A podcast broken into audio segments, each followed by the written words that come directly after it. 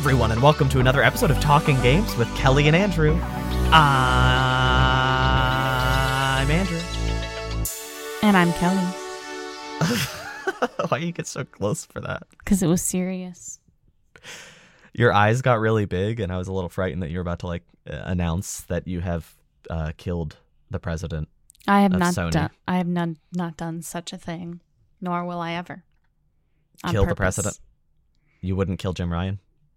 Mm, no, Okay, I didn't like the hesitation. Now I feel like we're gonna the FBI is gonna come for us. no, no. There's so many Jim Ryans in the world. Who Are could we possibly be talking about? On this video games podcast, Yeah, they can't prove anything. Everything's inconsequential. No, if you Google uh, consequential. if you Google if you Google Jim Ryan, what is golden? If you Google Jim Ryan, it's uh him first, the president of Sony Computer Entertainment America. He's well, first. that's not who we're talking about, so it doesn't matter. Yeah. It's also like some financial wiki because of course it is because he's a money hungry. Nintendo had a direct. Right, right, right. So, who's the president of Mario Kart I mean, in is she the president? In universe. She's the mayor, isn't she? Mm. That's She the be the first step to presidency. Remember Mayor Pete? Well, he's not. The, he wasn't the president. Who's Mayor Pete? Like in real life, Mayor Pete Buttigieg. He's not the president, nor I has know. he ever been the president. I'm just saying he was on the path there. I thought it was governor to president was the path. I think it's could be anything except for like. Well, I think it really could be anything I was with our past say. president in mind. So I guess as long as you're like a living, breathing man. Um, Yeah, That's the key word. Probably man. be president. Yeah.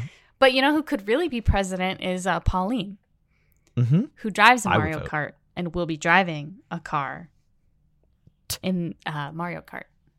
Uh, whose final wave of DLC will include Pauline, uh, Peachette. Peachette? Do you not remember the whole Peachette debacle? That's where Bowsette came from. Oh, okay. I apologize. It's where Toadette eats the peach mushroom and then turns into Peachette. Right. P Diddy. Just kidding. That's just Diddy and Funky Kong. I just saw the word Diddy and I thought of P Diddy. I also wrote Diddy without the last name because it's like Yeah. if you're writing a name, if you're talking about like two people that are related, like if you're talking about me and my brother Nick, it's like Andrew and Nick Bartholomew. It's like okay, that Whoa, makes sense. don't dox yourself. You just doxed you and your brother. oh, I should I shouldn't dox him. He's probably gonna be mad at me now. Um, Well. he yeah, I'm, I'm gonna send him a link to this episode. Uh, but it looks really silly to have Diddy and Funky Kong, because I know that's their last name, but like, I feel like you have to say both, right? Like it's Diddy Kong and Funky Kong. Diddy Kong. Yeah, Diddy Kong. Because there's just another notable Diddy in the world. Yeah, Probably, you could argue, more notable than Diddy Kong. de- definitely. I think it's a pretty sound argument. Also, I didn't know that Diddy Kong wasn't in this game. I forgot. This, I just can't believe that this game has been out for so long. And they're like, oh, by the way, there's a couple more racers. Like, I didn't think they were adding any more. But And That's this, fun, I This is ten years on, literally May of fourteen, and it's what? Uh, it's about to be 2024. yeah, that's that's pretty wild. Time doesn't feel real. I don't really understand Peach yet. There, I said it. She doesn't really make sense to No, me. It's just Peach, but with a different outfit. But it's her bloodline is Toadette in in origin. Yeah, much to I think about. I don't get it. Uh, if you like racing, but you think Mario Kart is too slow and for whiny babies, Oh. uh, maybe you'll want to go a little faster in a new um, F Zero game. Asterisk. It is a new F Zero game, but it is based on the original SNES game, and it is a 99 player battle royale. So uh, you're racing on an F Zero classic F Zero tracks. Looks just like the SNES game, but there are 98 other racers on the track. You have to make sure you stay high enough in the rankings and not blow up. And if you come in first, you win.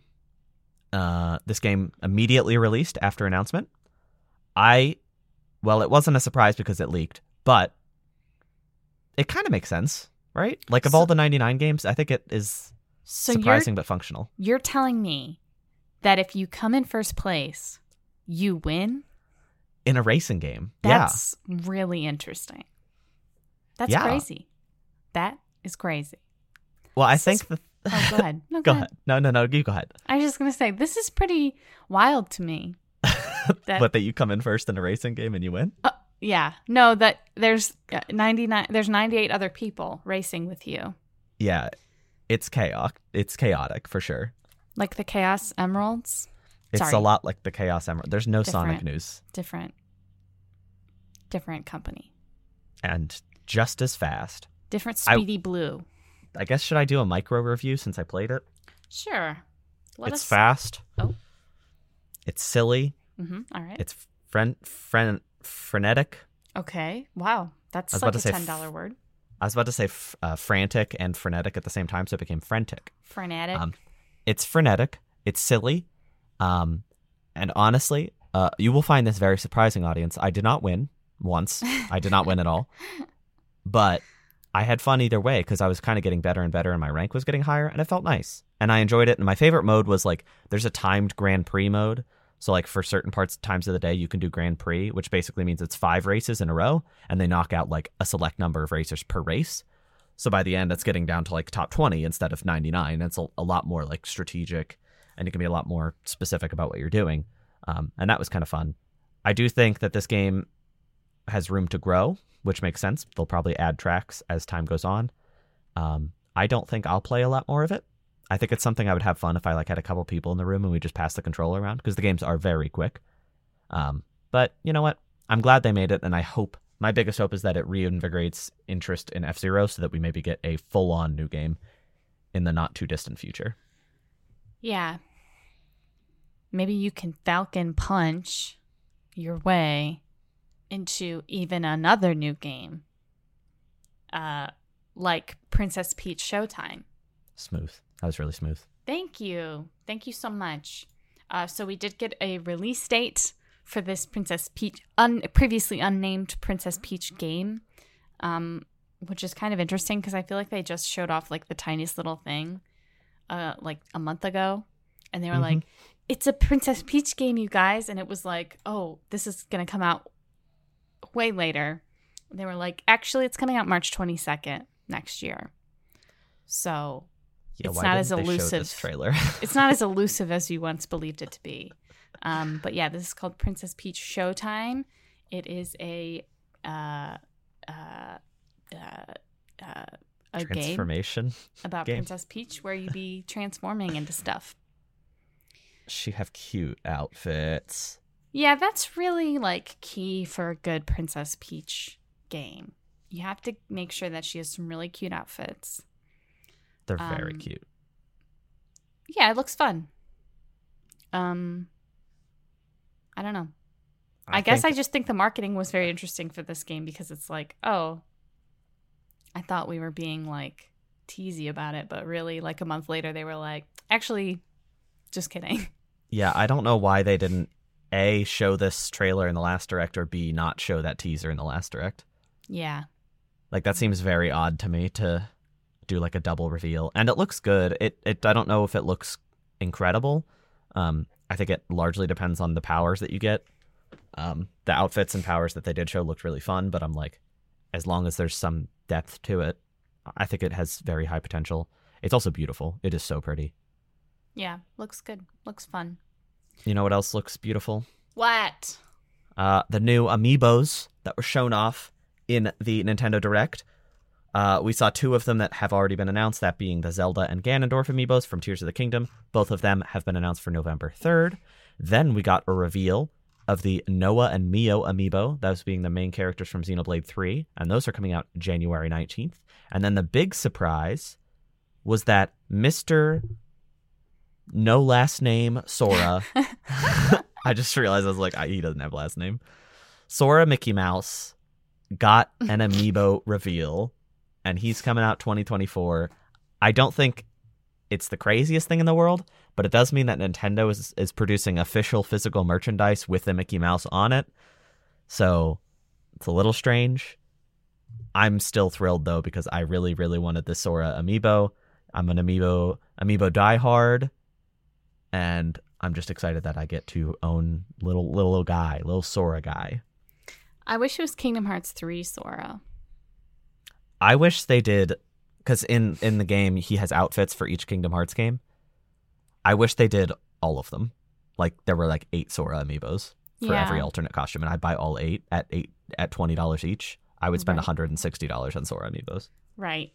He just looks so little in the first game. It's not my favorite Sora design. I mean, I know he was a child. I was gonna also, say I, he's a I baby. I just don't like the design of that Sora. I like Kingdom Hearts 2 and Kingdom Hearts 3 Sora.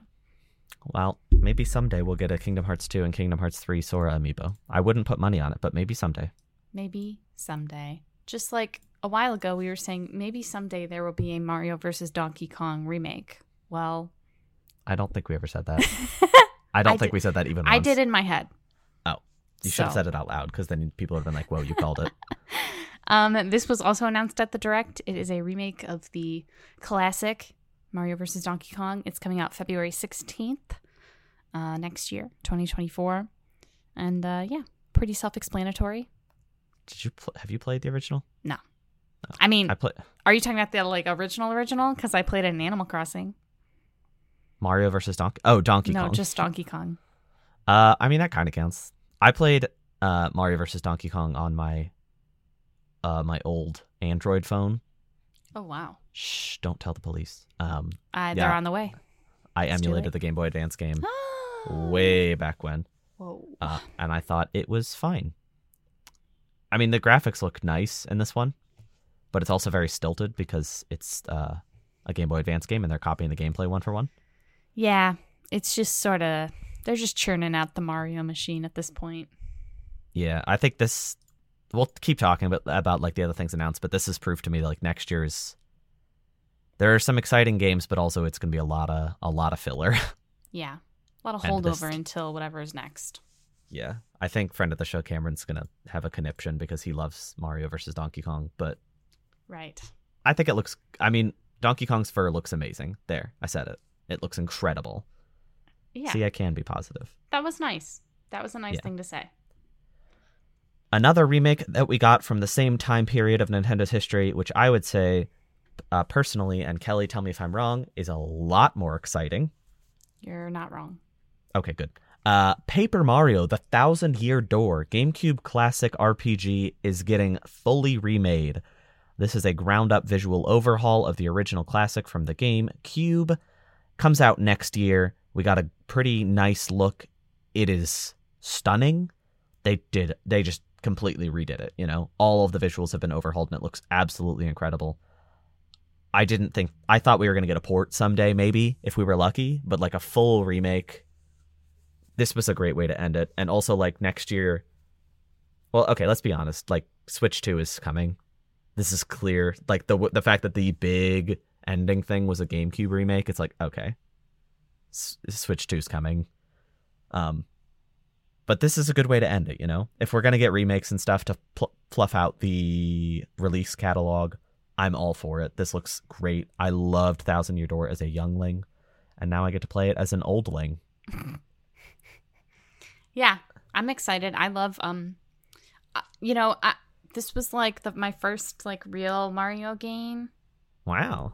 Yeah, this and then Super Paper Mario were really big for me when I was younger. So I'm hopeful that this means that because we got this one, maybe next we'll get Super Paper Mario.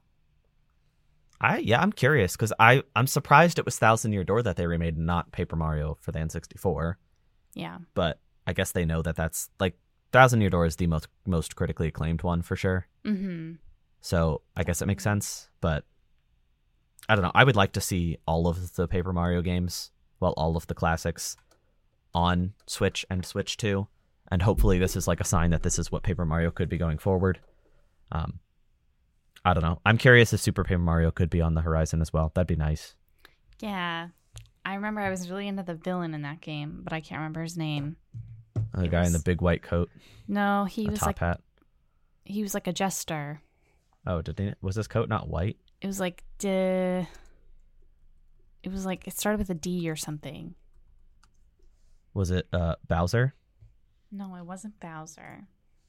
I looked up Super Paper Mario villain. It was Demento. Demento. See, Dimentio. Dimentio. Because I knew he, I knew he was like a little clown. I loved him so much. I was obsessed. It was Okay, so I'm thinking of uh, Count Bleck, who is also a Oh. main villain from that game, and he I wears thought you a were white top thinking- hat. I thought you were thinking of Balan Wonderland. I- I regularly think about Balan Wonder World. Oh, I'm Kellie. sorry. I'm so sorry. So sorry. You should be. You should be sorry. It's Balan Wonder World. You know who's going to be mad at you? Who?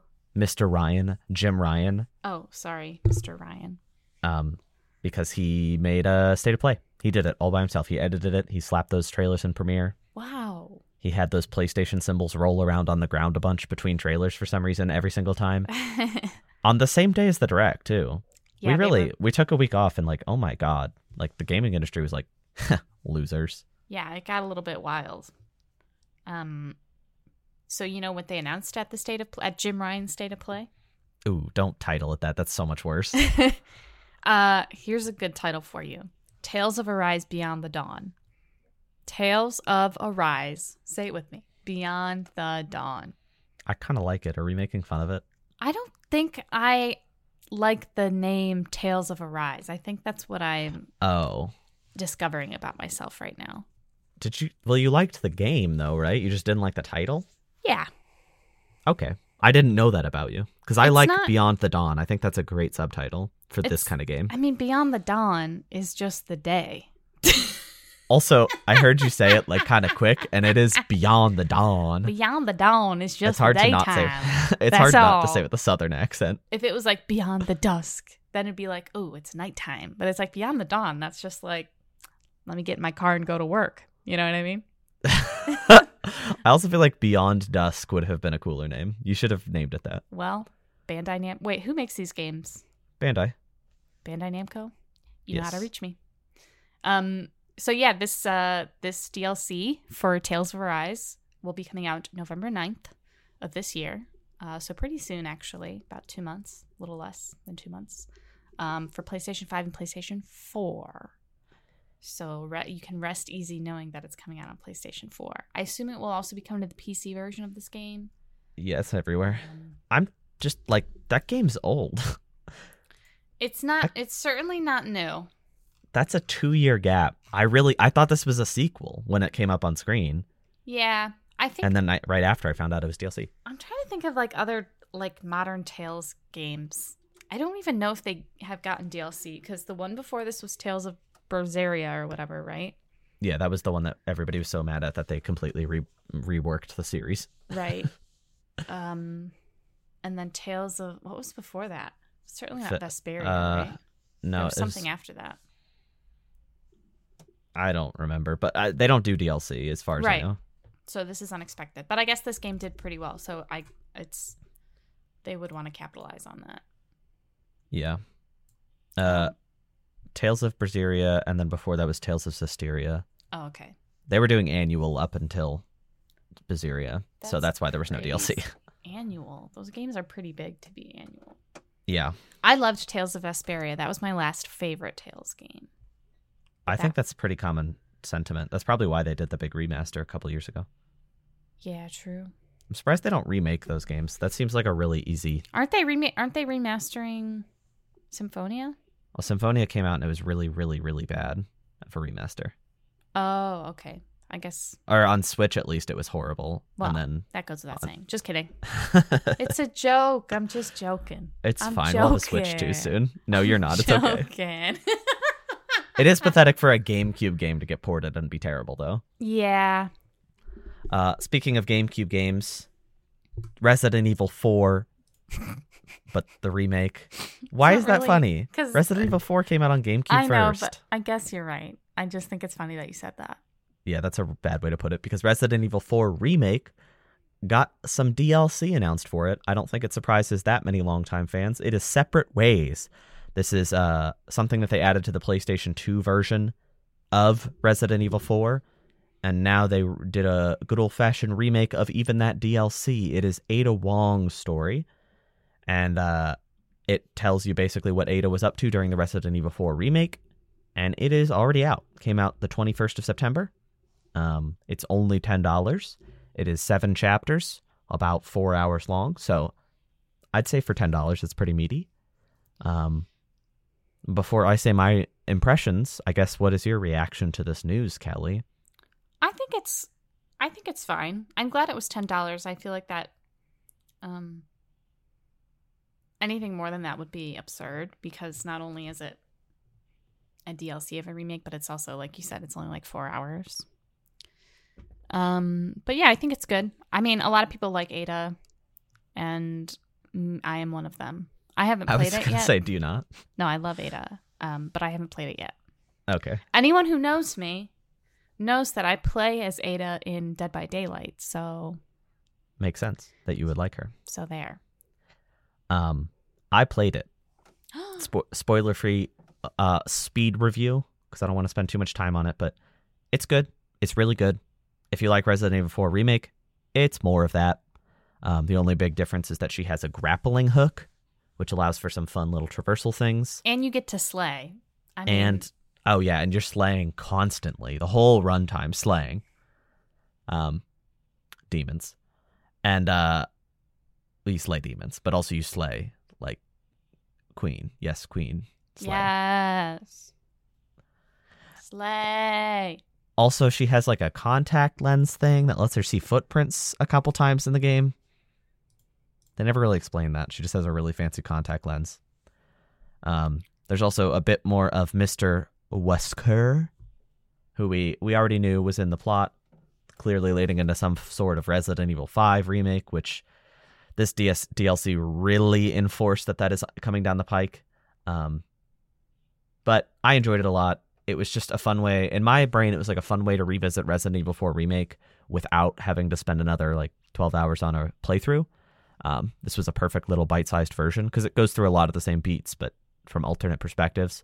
And it also reinforced to me just how good the remake was. Like I kind of forgot how good it was, but like, dang, that game slapped.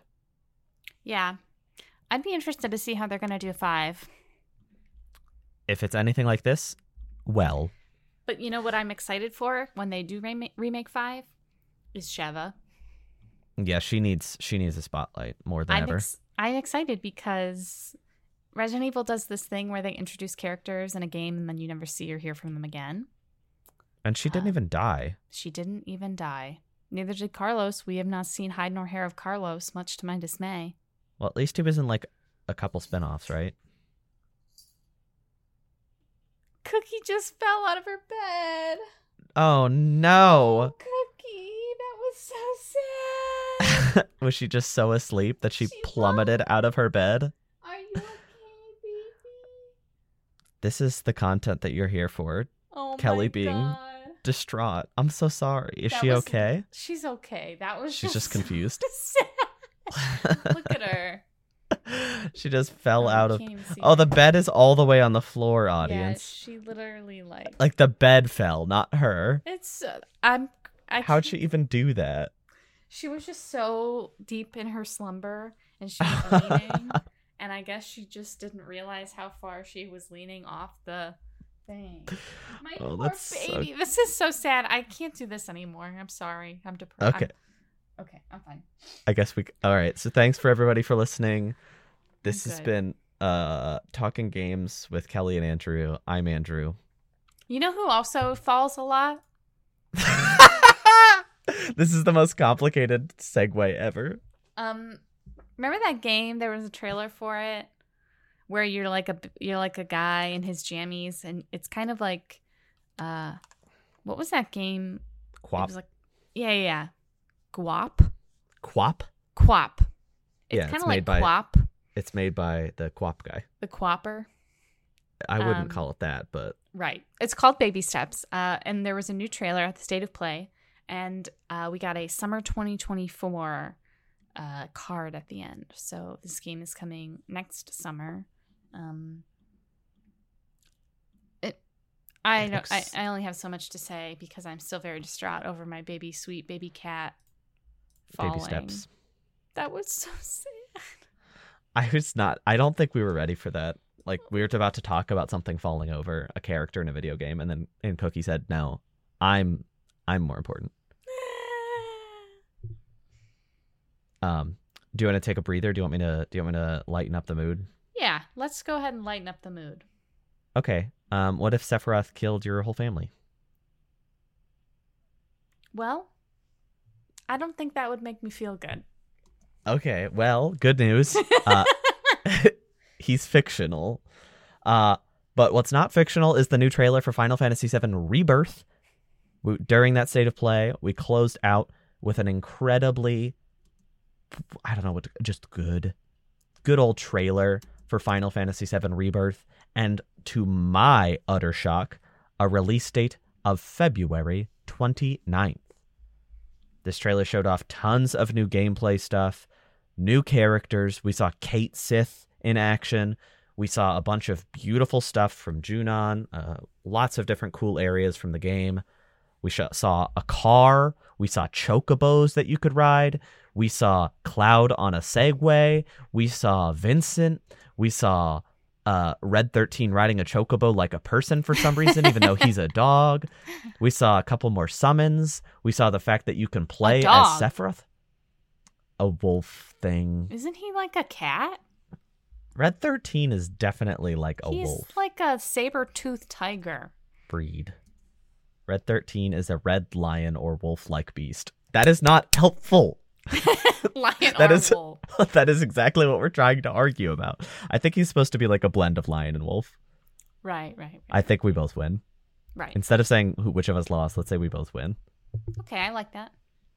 Um anyway, we saw so much. We saw incredible story stuff. We saw so I just don't know this oh we saw a Sephiroth statue that's 17 inches tall and costs hundreds of dollars. Perhaps you could treat yourself to 17 inches of Sephiroth. Just to be clear, that's Kellie clapping for herself, not the other way around. I need it to be known Right, that I am not doing that. right. I didn't Right. do it. I didn't clap for her. I'm sad that she did that, just to be clear. Right. I'm glad we saw Vincent. I've been waiting to see his beautiful face. Well, We did, half of we- his beautiful face. yeah, the back of his head. we did get confirmation he will not be playable. Um, he's going to function similarly to Red 13 in the last game. Uh, he's not going to be playable, but he will be there. Also, the cover includes Cloud, of course, Sephiroth, of course, and Zack. And Zack is in this trailer. Um, I don't know what's going to happen. I don't know what's going to happen. I'm so curious about the story and also the gameplay. I'm not trying to get like feisty here. The gameplay looks otherworldly. Like it looks so good. It looks so incredible. And uh, listen, I- I'm not going to try to like attack. Okay, I get that you're excited, young boy, young man. Oh. Okay, I, I apologize for the guest star that we're gonna have for the next few minutes while he gets his gets his his meows out. Um, he really likes Final Fantasy VII. As He's he named should. after a character not from Final Fantasy VII, though. Uh, anyway, it just looks incredible. Kellie, Cloud can ride a Segway. I, I don't. I know it. I, I, this is now my most anticipated video game, and I'm like hype, and I haven't been hype for a video game, and I feel like a long time. Cloud now shares some characteristics with Paul Blart Mall Cop. Cloud does share st- stare, share statistics with statistics. Statistics? What word am I trying to say? Characteristics. Cloud.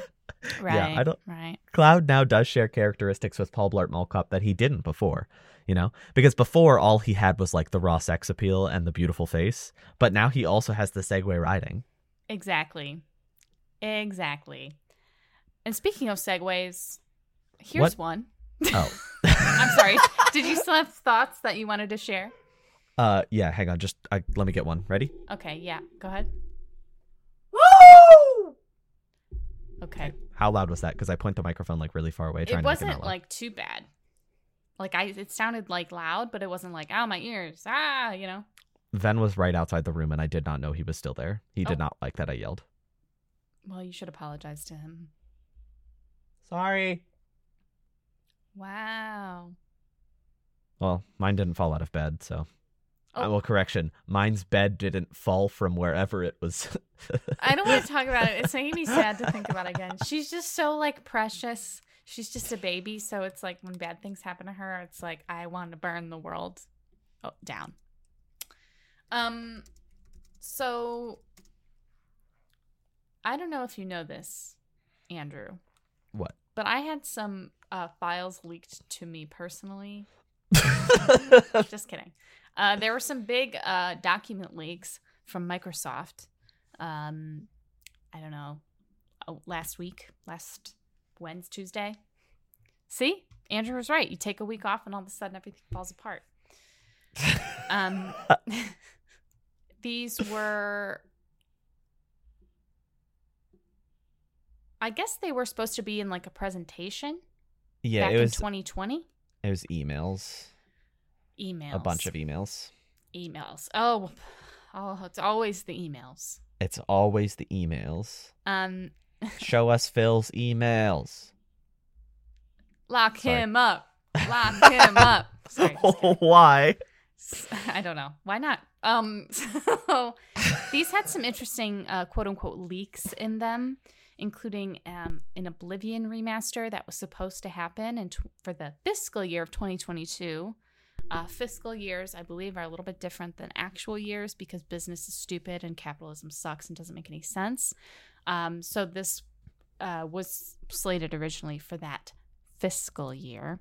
Um, Doom Year Zero and a Doom DLC were for the fiscal year of 2023. Um, Can we pause? also- What is the fiscal year of 2023? It's October of starts- this year till next October of next year. Sorry. Yeah, I think I was just so unclear. I know it's confusing. That's why I just wish they would say the years. Um, and more DLC in 2024, which would technically be like 2024 into 2025. Um, also included a Fallout 3 remaster for the fiscal year of 2024, a Ghostwire Tokyo sequel, uh, and Dishonored 3. Um, there were a few more things, including an Indiana Jones game, which was Bethesda Rumored. made. for a while. Something called Project Kestrel, uh, an expansion for that. Uh, something called Project Platinum, and a and uh, a licensed IP game, uh, to which we have no idea what that even means. Um, wow.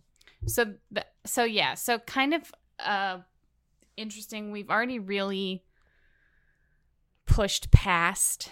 Um, I mean, these documents are old. They're from 2020, so they. I mean, they say on them that Starfield was supposed to come out last year. Yeah. Um, Big grain of salt. Well, also, what's it called? Uh, what's the new uh, what's the new game? Um, I'm not kidding right now. The other day, I was texting friend of the show Cameron about this game, and I kept calling it Forspoken. Um, but it's the new game from Obsidian. oh, Avowed, Avowed. Why do I want to call it Forspoken so bad? because it's purple. It's purple. It's what? purple. Forspoken was purple. okay. No, it's kind of like it was like black and gold, right? Look it up. Read it and weep, sucker. I feel like you're saying that like you're looking at it, but I'm about Are to you be talking about Fors? Are you talking about Forspoken or Avowed? Oh, Forspoken has a purple background. Yeah. That's right, Andrew. Like I Is said, read purple? and weep. Is I Avowed purple? like purple and green. Avowed doesn't really have anything. It just has a logo. There was a lot of purple in the trailer.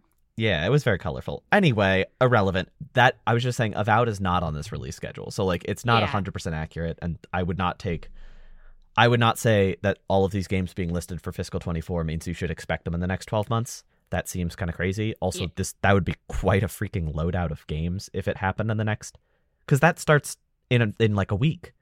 Yeah, I think too something to keep in mind that this was before. I mean, this was literally 2020. This was before Microsoft purchased Bethesda. Oh, before it was final. Yeah. So who really knows? Um now I do think some on here are a little bit more likely. Um I do think the remasters Oblivion and Fallout 3 are entirely possible. Just because remasters Mhm. as we know aren't necessarily they're a good way to make money especially on those like old nostalgia bait games. Like Oblivion is a huge nostalgia bait game, and the truth about Oblivion and Fallout 3 to that extent, they just run terribly on any modern machine. Yeah. You and can also barely play Fallout 3 without like a stabilizing mod, which is crazy. So they also remastered Skyrim and we've seen what that was like. It does they don't their remaster definition is pretty loose. yeah, I would say if it had a better frame rate and resolution, they'd be like remaster done, released. yeah. So, but the ones I'm not so sure about anything Doom related, Ghostwire Tokyo, the sequel, I and Dishonored. I don't know. I don't know about that. Doom, I Doom is the only one where I'm like, yeah, because Doom Eternal did well. Ghostwire Tokyo, I feel like they might have been like excited for that one and then it kind of disappointed with its sales and reception. yeah. But maybe it sold better than I knew. Um and Dishonored 3, I don't know. I mean Deathloop was really successful, but also what's it called? Arkane. the, the yeah, the vampire game. Redfall. Wow. Redfall. That's cl- I'm not just breaking today, I promise. But yeah, that's I don't know if Arkane's getting the same funding that they got before, so I I, think feel like Dishonored 3 would probably be a little bit more in trouble. I think Dishonored 3 would be really cool because I think that's a great series and I Yeah. think it's a good IP. Um but yeah, I don't know how Arkane is they're kind of flopping right now, so Yeah. Uh, well, something that could help Microsoft recover from the flop would be buying Nintendo, which uh, this is not a bit. Microsoft, in these leaked emails, Phil Spencer admitted he said that he would, uh, as a career defining move, a move to define his career, he would want to buy Nintendo. Um, he said that unfortunately they are sitting on a big pile of cash. Um, I think yeah, Kellie is shocked about this. sorry, I did not mean to do that into the mic. Sorry. I I just think okay, boil it down. This is just uh Xbox being the the child of Microsoft who has like a bajillion, gadillion, billion dollars, um, and feeling like they can kind of do whatever they want with that. I do think that trying to buy Nintendo is extremely arrogant and also would be very, very bad for the industry. Like Phil is like, oh, Nintendo just needs to see that their future exists off their own hardware. He said this in 2020. I don't know if you know this. The Switch did really well in 2020. like the best of any game console of that year. Phil. Philip. I often like Phil. I think he is usually in touch with um, the tastes of game players. But he's also a CEO of a multi billion dollar corporation. And sometimes he reminds me of that yeah. when he says he wants to buy Nintendo. I think it's funny, and if you contextualize it in 2020, like, yeah, I guess he would say something like this. But it's like, oh, we can buy this, this, and that, and we get in trouble with the FTC and all these like regulatory committees. Can yeah. you and this- imagine? this oh, we also want to buy bigger. Nintendo, by the way. okay, sure, sure, man. If you think that that will be easier to do than Activision, Well, let's. I'm doing a translation. 8.08 trillion yen in US um, in dollars.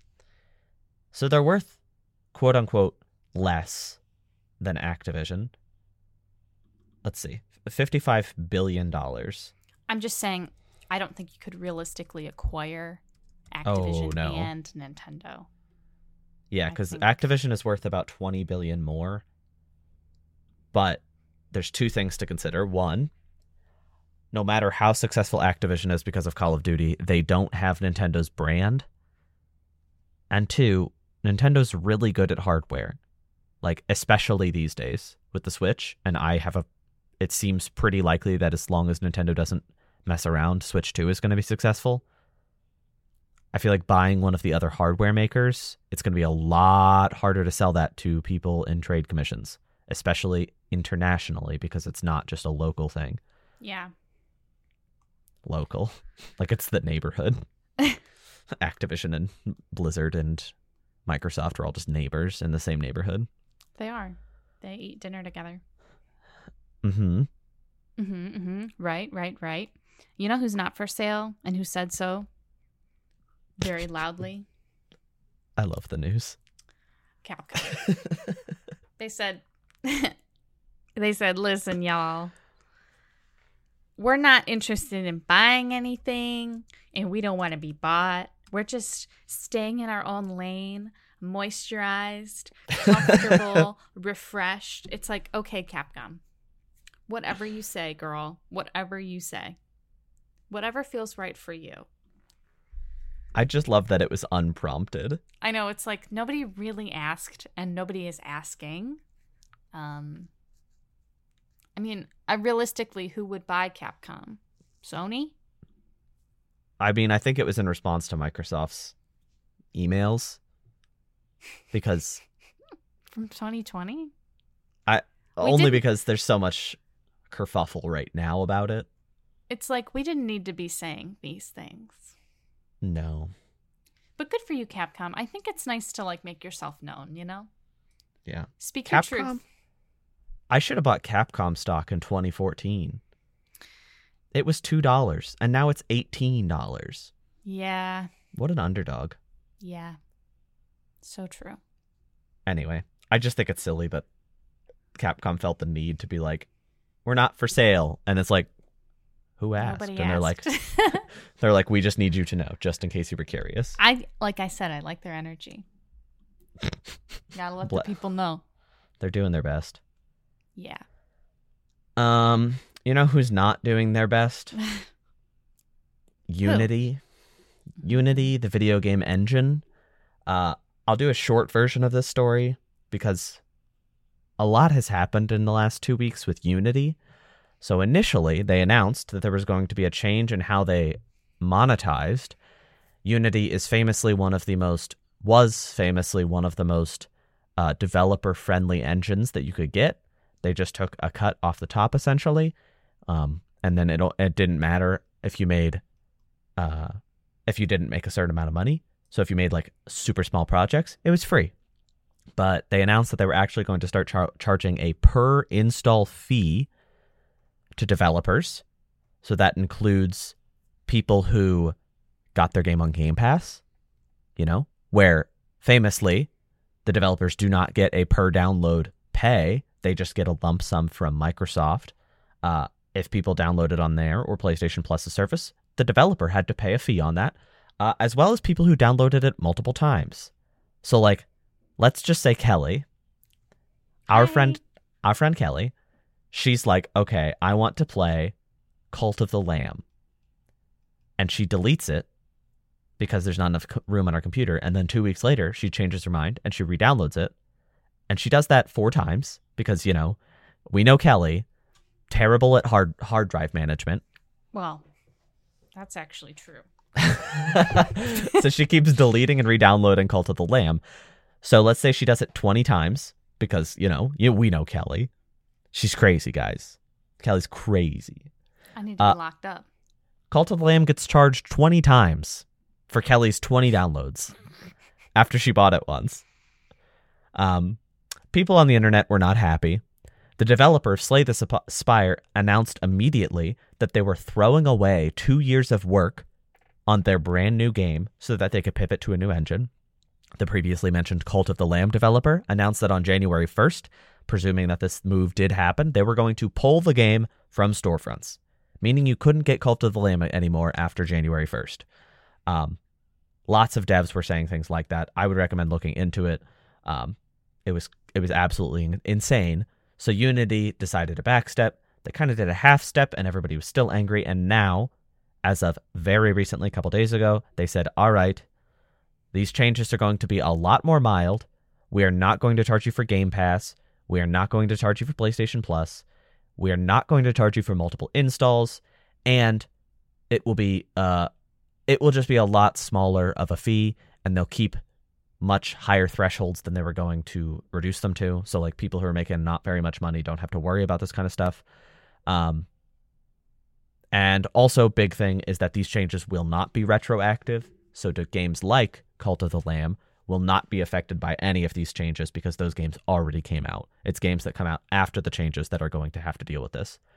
I think the big sentiment in the community is yeah, that's a good change and that is way better, but a lot of people feel really insecure with their engine of choice because who's to say that they don't change their mind again in the future? You know? This company that clearly is trying to make way more money than they were previously, who's to say that they're not going to do something crazy in a year from now or in two years from now? And do you really want to start developing a game on an engine that'll take you five years to make? If in four years they might make it so that your game is not sustainable to release and you're not going to be able to make money after you spent four years of work on it. Yeah. It really boggles my mind when companies make these just absolutely terrible decisions. it's like you don't uh, it's like a company can get so big and still the people in charge can be so hard-headed and stupid that they ignore every single person on their team telling them that this is a bad idea because they're like, I don't care. I think this will make more money for us. I think it's also sort of speaks to like what else are they going to use? You exactly. know. And it's like there are other engines, but obviously Unity is very popular. Um mm-hmm. so I guess it's just the idea that like what else are they going to do? They need us. Um but yeah, this whole thing, this whole saga has been very absurd. Just just the thought is is just like that my minuscule decision my poor hard drive management skills would be costing money? Like i just need you to be serious. I need you to be a serious person. They are not serious people. No it's ridiculous. And i'm glad they're backstepping but i'm also Still. nervous for developers for the future. Yeah. It's like oh they're backstepping now but it's like like you said it's like you could be two years into the development of a game and then all of a sudden they decide oh actually we're going to do that again or we're going to do something even dumber. It's like it's hard to put faith in that. It's why these Uh-huh. companies these days like try and make their own engines. Yeah. But you can't do that if you're if you're an indie game company. You can't do that if you're a small publisher or small developer so. Just trying to make money. Yeah yeah it's tough. It's tough. Well um i don't have any good news to i was gonna say I we have a rough ending. The, the rest of the show is bad news. Sorry everybody. Um the ea originals game immortals of Aveum um has this game come out yet? Yeah it was not well received. That's tough. That's tough you guys. I didn't even know it came out yet um yeah. the studio it was uh the game was made by ascendant studios. Um and uh unfortunately they have laid off almost half of their staff. Uh that's around 40 people. Um the game like we said obviously was not received well. Some of us didn't even know it came out yet. Some of us being Kellie just for clarity. Just for posterity's sake uh the someone I guess Wes my Kellie. thought was, oh, I'm reading the article. It Yeah. peaked at 800 Steam players. Uh, wait at launch. really Yeah, peaked yeah, yeah. hmm no are you serious i didn't realize it was that dire Yeah. Um, not great. that's what Well, here's here's the tea on that. According to The Verge, I'm just reading from the article now. Less than nine percent of PCs may have qualified to run this game. do you want to know how many people are playing right now Like ten. 23 Yeah, that's tough. this game was not cheap like if you look at the trailers it was not cheap to No, make. and I think that's probably the issue. They had a bunch of like actors in it. 23 751 all-time peak obviously came out on consoles and maybe it's doing better there but that's really really really bad oh my i did not know how dire this was and just to be clear i'm not mad at the developers they don't deserve this treatment it's ea's fault but oh my God. Yeah. I I don't know, dude. It it's it's just not it's just not good. I don't really know obviously this is not like a I just think this was very poorly mismanaged by EA. I'm sure. But it's also like I don't know. It's also I didn't realize it got announced in April of 2023 and released in July. Yeah, that's... It was so like obviously quick turnarounds are fun, but like this game needed more introduction and also like the way it was marketed made it feel generic even though it looked like there was a lot of interesting stuff going on. Oh yeah. my gosh. I don't know, man. That's great. rough. I did not know how bad that was. I thought this was just a sad story. I didn't realize how incredibly poorly decision, how incredible the poor decision making at EA was here. Yeah. But like you were saying, it was very. It seems like it was a very expensive game. They Yeah. obviously were not able to recoup their. They were not able to make a profit. So Yeah. that's really Um, unfortunate for for all those people that got laid off. That is like insane to me. Such an unstable industry. I mean, I think a lot of industries, not just video games, right now are going through a lot of shakeups. Um, as we sort of adjust to a not so COVID world. Um, but I, this just the layoffs and the the gaming industry is it's very alarming.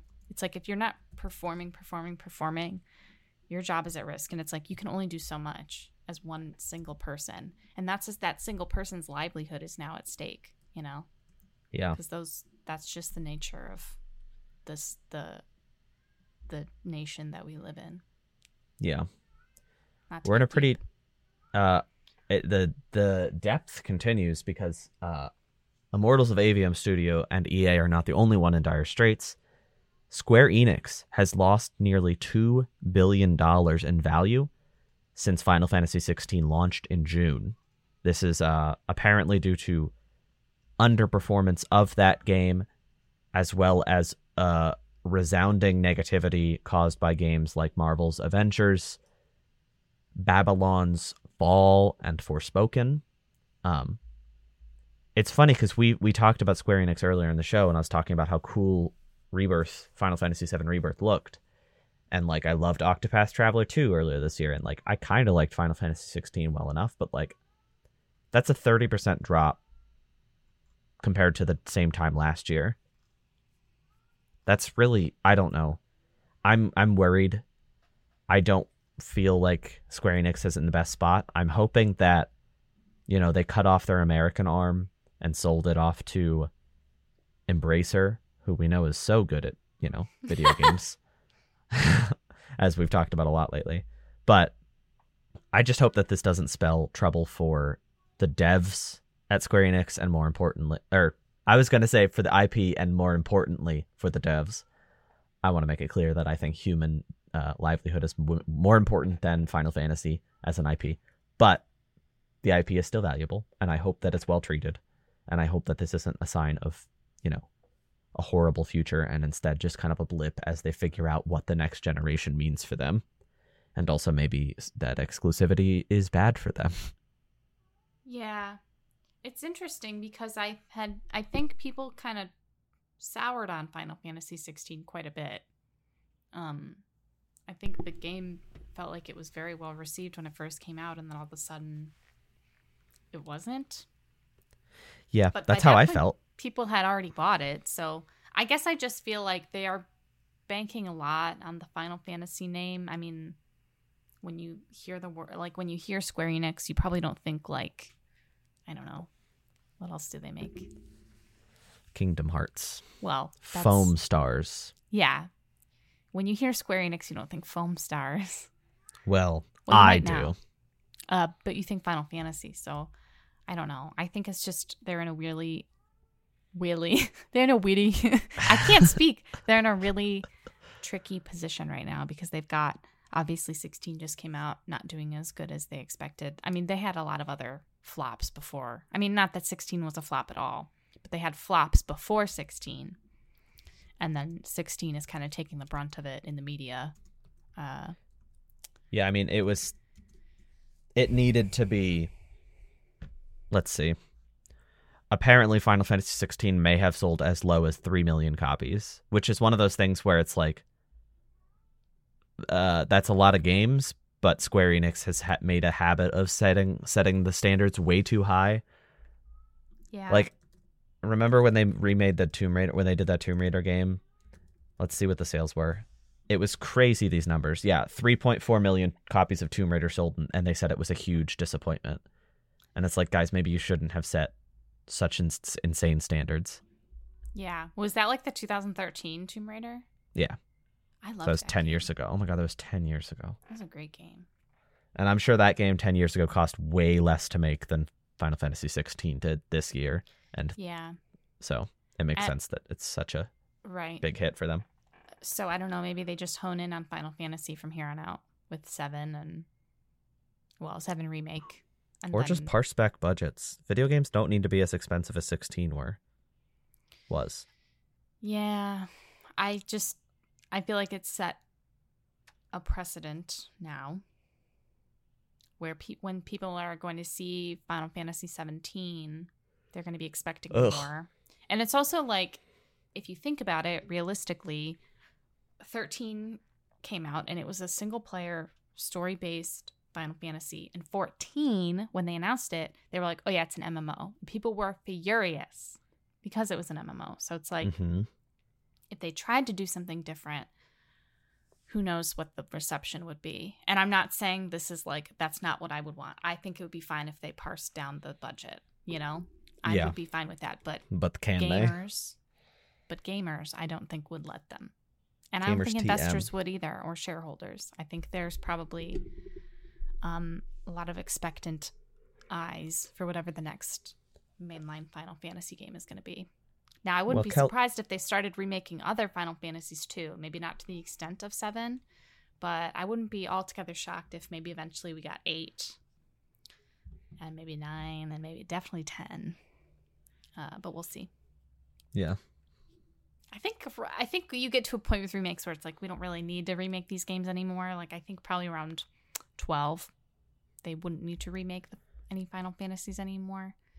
And I'm not saying this as if it's a light thing. Uh, Final Fantasy VII has taken like I don't know how many years it'll be by the time they're done with it. uh, Yeah. from, from when it came out, so we'll see. We'll see what happens with Square Enix, with Squeenix, as some people call it. Squeenix. I do. I don't. So take it back. Okay. Hey, remember Yeah. Callisto Protocol? Uh, hard late, but yeah. Remember how it was made, well, by a lot of people, but it was also uh, One guy. it, was just, it was just made by one fellow. Yeah, just Josh Duhamel. Yeah. Um, CEO of uh of the studio that made it, Glen Schofield. Yeah. He made Uh, Dead Space. He yes, he was a Dead Space co-creator. Uh, he said he's out. He said I'm leaving. See you later. Um, interestingly enough, the studio's chief op- operating officer and their chief financial officer are also leaving. Uh, all three of these departures are voluntary. They were not fired. They're leaving. Um. Uh. It's well, we all know the Callisto Protocol flopped, Yeah, and wasn't good. and w- right, and wasn't good. So I don't really know what is going to happen with Striking Distance Studios, which is a really. Let me just be clear. This is a very stupid name for a studio. I mean, they're done for. They're either going to shut know- down or parse back so hard to make like tiny mobile games or license stuff. Well, they belong to a big Korean publisher, Mm, so I don't know if that. If I mean that might be the pla- the the path the path that might be the path that they're taking. I'm like Daffy Duck over here. That might be the path that they're taking. I don't really know. I don't know what Glen Schofield is going to do next. Is he going to make another Dead Space game and call it something else? and have it flop. I don't know. It's, It's just not. It doesn't look good for him considering Dead Space remake came out right after and was like astronomically better received. Yeah. I think space horror is really still quite untapped in the video game arena. Um, and I think that if he had a vision, he should maybe bring it to one of the big guys. But he just probably doesn't have that kind of pull. I don't think anybody really has that kind of pull except for like Kojima. Kojima. hmm Same thought. And even he is like, His pull is it's It not that. Death Stranding flopped. It's just like it was so abstract that it was maybe not. I don't know. I, I'm It not saying that it million, in sullied his were curious. reputation or anything. I'm just saying that, like, I can't imagine. it altered it. Yeah. Yeah, I think that there uh, there was an expectation of that game, t- and it really wasn't what people thought it was going to be. So maybe now people aren't as all in with Kojima. Yeah. I don't know. Anyway, I, that's kind of off topic, but um, well, speaking of figureheads leaving studios, I think this might be even more surprising. Hideki Kamiya, who you might know as the co founder and current vice president of Platinum Games, as well as the creator of Bayonetta and Wonderful 101, among many other projects, works on Devil May Cry, Resident Evil back in the day, Okami, Beautiful Joe, crazy story developer. Um, like I said, he is currently the vice president, but as of October 12th, he's going to be stepping away from Platinum Games. I was. I'm not necessarily sad because it probably is just like a creative clash and he wants to go do his own thing. But I was shocked to hear this because, like, him and Platinum Games in my brain are just so linked, you know? Like, he is. He is the founder of Platinum Games, co-founder, but still, Bayonetta was, you know, his creation in so many ways. And even though he didn't create Bayonetta 3, he was just like an advisor. He still clearly had his hands on it. It's just odd to me. And he did come forward and say that he's going to keep making things the same way he likes to make things.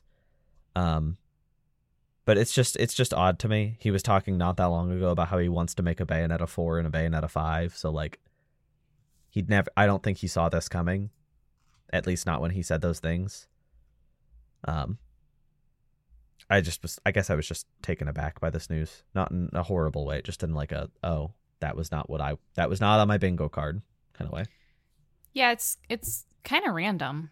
It's like, and the statement itself is very supportive of him. So it's like, it's not like he did anything bad, as far as we know. It's just Yeah, just random. It's like I don't know. Maybe he wants to start his own thing, but that this is, to be his own honest, thing. I was gonna say to be honest, Platinum kind of was his own thing. So I don't really know what he could garner better on his own, or if maybe he's going somewhere. I don't really know. I feel like if he was going somewhere, we probably would have heard about it. But yeah, if he had like something else in yeah, the works, you know.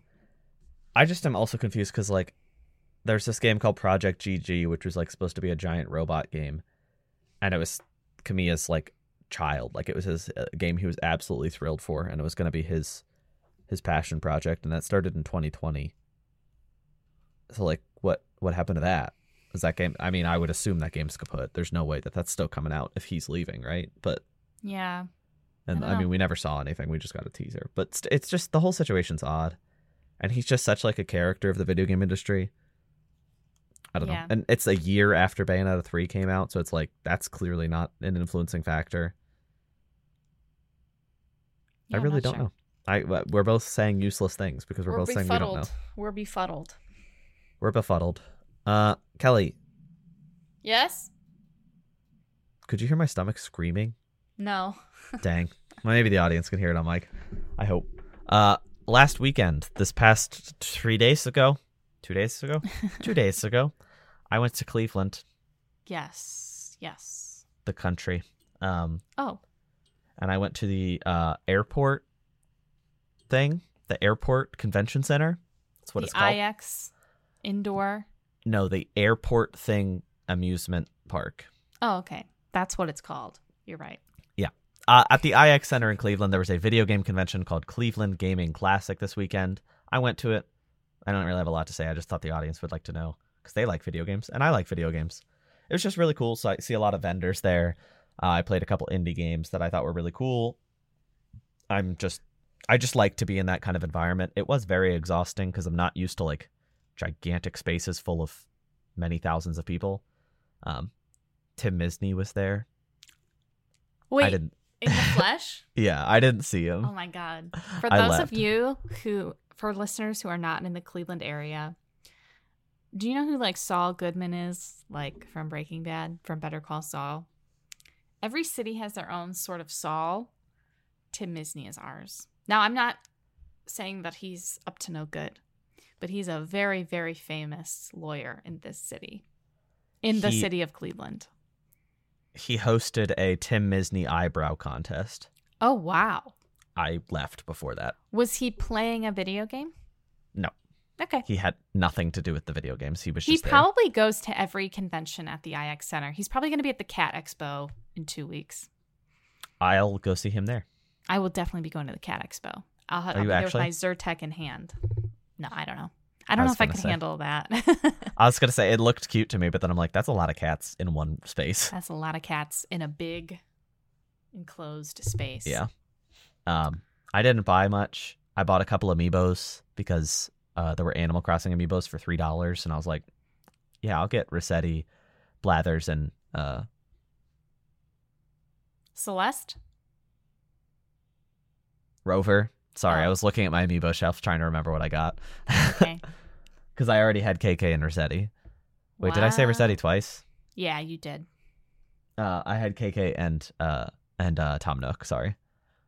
But now I have five of them, and then I also got a Kazuya amiibo from Smash because they had it for a little bit below retail, and I was just excited to see one. Even though that's not a hard amiibo to get, you can get it on the internet. But I just saw it in person, and that's how it works. Um, but there was a lot of really cool merchandise. There was so much beautiful art. I guess I don't really, I just don't really need a lot of things for my house, so I wasn't looking to buy a lot. And to be honest, my days of physical collection of older video games has kind of come to a close. Um, I ain't got time to play video games, and I ain't got a ton of space in my house, so it's like I don't really have a ton of drive to buy old games, more so new ones that I see on sale. But if next year you think that that's something you're interested in, I really, really did like it. It was well worth the 20 bucks to get into the place, even though they charged another 10 to park. And I'm like, dude, that is half the cost of the ticket. That's a little extreme. But what do I know? Um, but if you're in the Cleveland area, I highly recommend going next year. I know it just happens. so you have to wait a whole year. Sorry about that. Oops. Maybe we could get a sponsorship next year. Or I- a booth. We should get a booth. That's probably expensive. We'll see. We'll scope out. We'll scope out the scene. I'm gonna scope it out right now while you tell people about our plans for the next few weeks. Yes. So, um, for those who don't know, I'm getting married in October. You Uh, what? Yeah, this is a pretty big life event, uh, as you can imagine. So time is sort of running a little bit short for me, and I'm getting a little bit pressed. Um, so we are going to take a little hiatus um, for the first three weeks of October. So this will be the last episode for a little while. Um, so we won't be. We will be returning on October 24th for our next episode, uh, barring anything crazy happening in the video game world. Like if they announce anything crazy, Switch 2, or uh, anything wild. I mean, we'll use our best judgment. But as far as right now, that's kind of the plan. So um, we'll be back on the 24th of October for our regularly scheduled programming. Um, be talking about Spider Man which comes out, and uh, the new Mario game, Mario Wonder, right? Wowie zowie. Mario Wahoo. Balan Wonderland. World. Wonder Sorry. World, I Kellie. did it again. I did it again. um, so, so yeah. So we appreciate your patience during this time. I appreciate you all sticking with us. Um, I'm not going to apologize because I'm not feeling sorry because I'm very excited. Um, but I will just reiterate that, um, you know, we'll miss you guys, and I'll miss talking to Andrew for three weeks. I'll I mean, see- I'll still talk to him. I was gonna say I'll see you in a couple days and I'll be at your wedding. but just not every Monday for the next three Mondays. yeah, I will see you almost exactly as much as I would have though. Just to be clear, That's true. We'll And have it'll to be in make it so person. that yeah, we'll have to make it so that you actually can see me as much. Um, so yeah. So like I said, if anything really exciting or wild happens, we can do like a little emergency episode or something. But I kind of don't foresee that.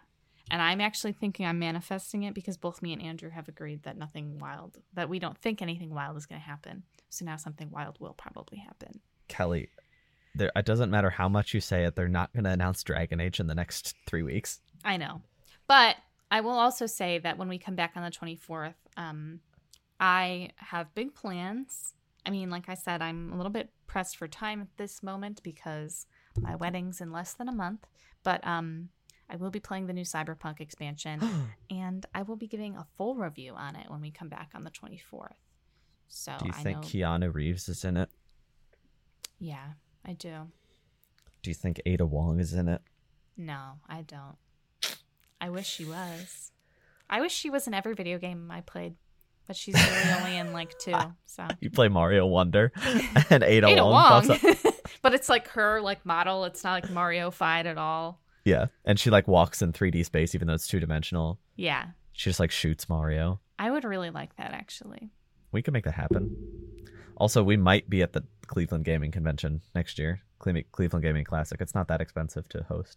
Uh, to have a Wow. booth, so well, we have a year to think about it. we do, and we have a year to raise funds. It's Just like- saying, if anybody wants to, you know, see us in person, they can always pitch in. Just kidding. I was gonna say it's also It's not very expensive, joke. so it'd be kind of rude to take funds from people for that. I know. I'll use my wedding money. Just kidding. Thanks, you guys, so much for listening. Talk to you in a few weeks, everybody. I hope you have a really great end of September and beginning of October. And I hope you're well prepped for spooky season because after we come back, we are going to have a Halloween episode. Oh heck, I forgot. Oh, heck. It's And guess what? That episode's going to come out on Halloween. Wait, is it is Halloween on a Tuesday this week? Yeah. So you Year? better, this week. So you better be ready because we're going to get spooky. Crap, we have to plan. Yeah, we do. I forgot about that. You better that. play the scariest game that you can think of. Uh, Balan Wonderland. we could watch the Five Nights at Freddy's movie. Oh my gosh, so true. That's gonna be our Halloween special. I'm not gonna promise that, but that's a really good idea. Yeah. Okay. Thank you guys so much. See you in a couple weeks. Bye.